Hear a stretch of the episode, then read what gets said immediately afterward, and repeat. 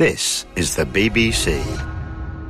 This podcast is supported by advertising outside the UK.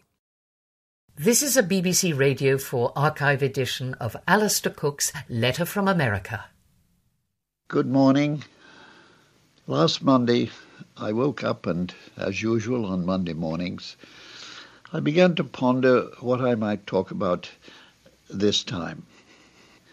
I was, you might say, out of touch with what they now call the real world after two weeks' absorption in the fantasy world of the United States Open Tennis Championships. But first, as the anchor men say, the weather. I like to know if it's cool enough for me to venture around the block. So first then I turned on the Weather Channel, and within ten seconds I knew all too well what this talk would be about. The man was pointing to a blurry circle just north of Bermuda. The circle had a bull's eye, and it had a name. Its name was Erin, the fifth tropical storm up from the Caribbean this season. And it was said by the Hurricane Center in Miami to be the most lethal in a quarter century its winds swirling at 120 miles an hour. And the point that hit me literally where I live, it was headed due northwest and expected to make landfall on Wednesday at Suffolk County, the eastern end of Long Island. Not since 1986 have we had to retire from a hurricane to the underground bunker my wife designed 20 some years ago.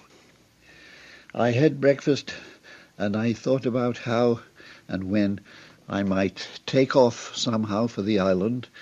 All the bridges were closed, some of the highways, in order to join my wife and my daughter over from London.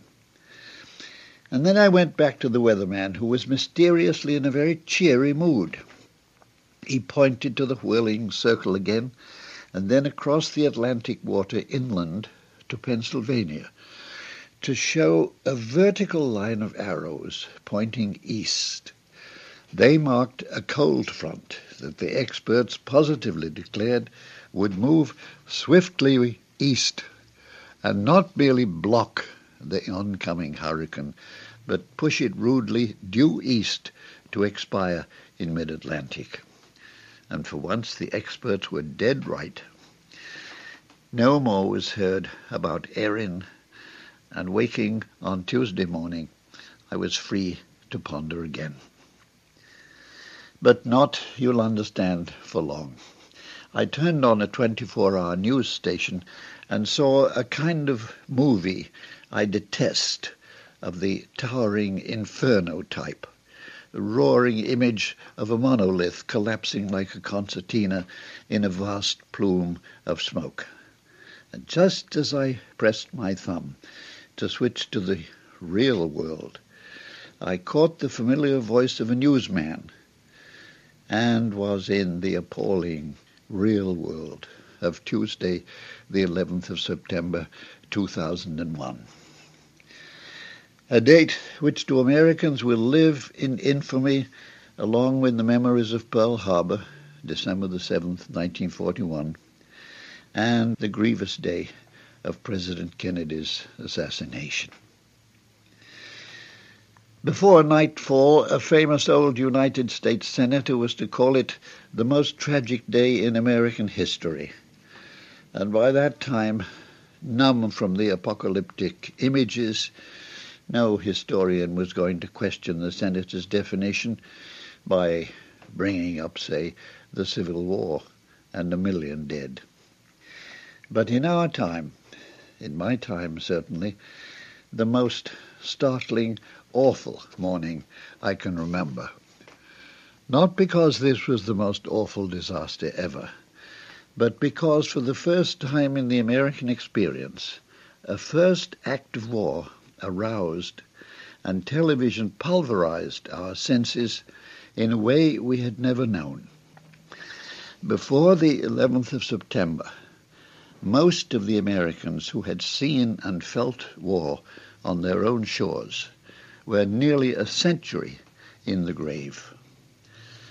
The first word I had from my wife, who was a hundred miles away in that so nearly fateful Suffolk County, she said, To think, all these years I've been saying we were the luckiest race alive, never to have seen war in our own country. For myself, after the first mere announcement, I thought back to another September. By a fluke of memory, of another 11th of September. The date is confirmed by the books, but my memory of the newspapers is sharper. You must bear with me in this. The point will emerge. The first great battle of the First War was over, the Battle of the Marne, on the 11th of September, and in the following days the newspapers hailed the German retreat as a triumph. The subheadings printed heavy casualties on both sides. And after that, for the next four years, that became a standard phrase. From time to time, we suggested the German casualties 60,000 in one day. We didn't print numbers of our own. When the Battle of the Somme was over, Britain had lost a quarter of a million men. We never knew nor read that. And many years later I wrote, Is it conceivable that if the British could have been a population of viewers, of television viewers, instead of newspaper readers, is it conceivable they would have just shaken their heads and gone to the railway stations to wave their boys off on the troop trains? So this time the first thing I felt was, it's here, I'm seeing it, and it's happening to us. It's the first thing I think for people outside the United States to realize. It's the same feeling of bewilderment and secret fear, what next, that Londoners felt after the first night of the Blitz in September 1940.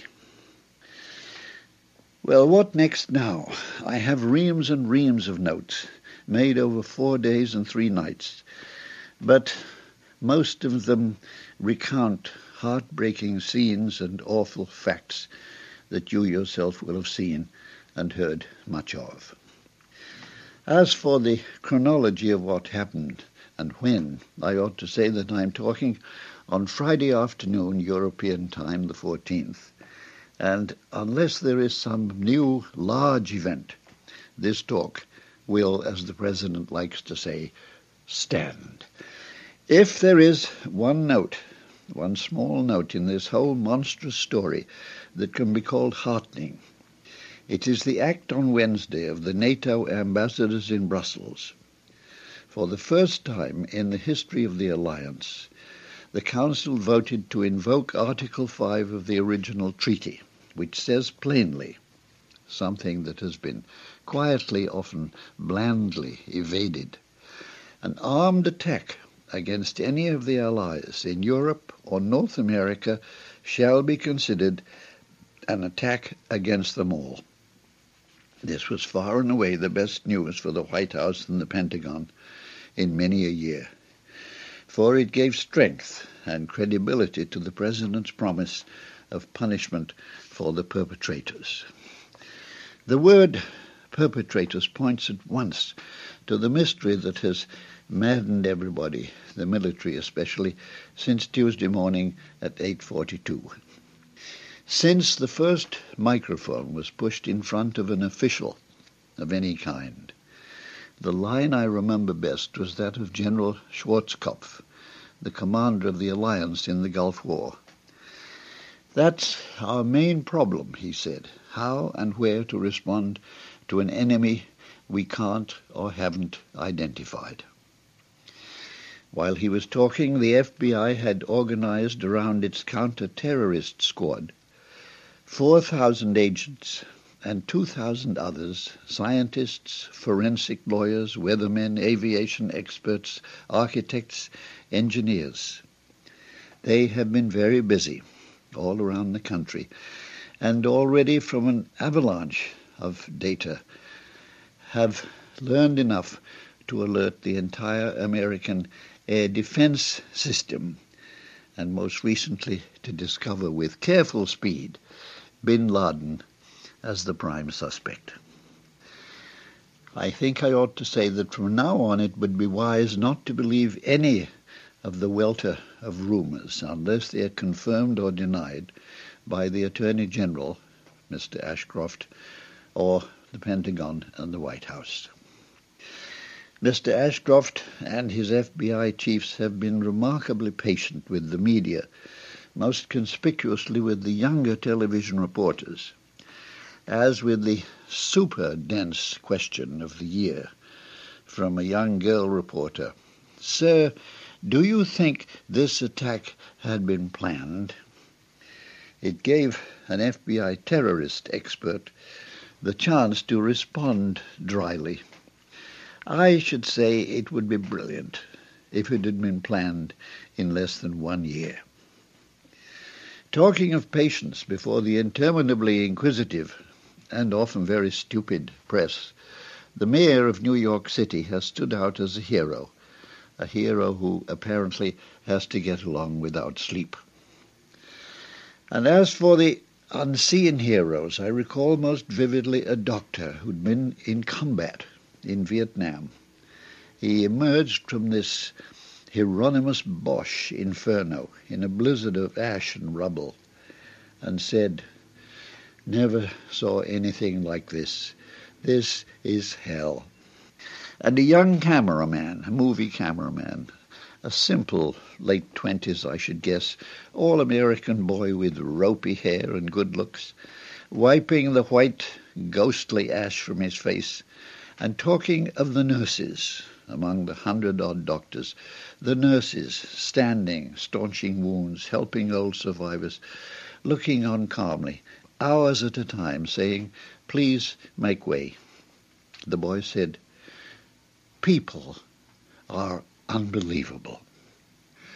What is more unbelievable than the enormous, hellish wasteland of downtown New York is the stamina and courage of the firemen rescue workers, 350 lost by now.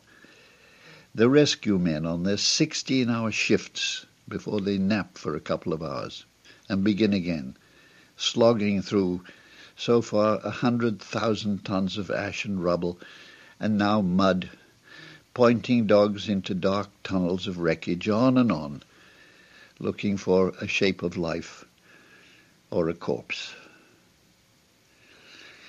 There is an old song, what we knew as a spiritual, which says, Sometimes I'm up Sometimes I'm down. Sometimes I'm almost to the ground. Well, today, tonight, America is down.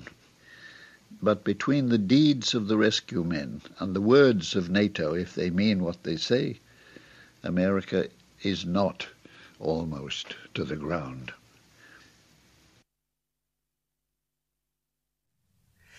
That was Letter from America with Alistair Cooke.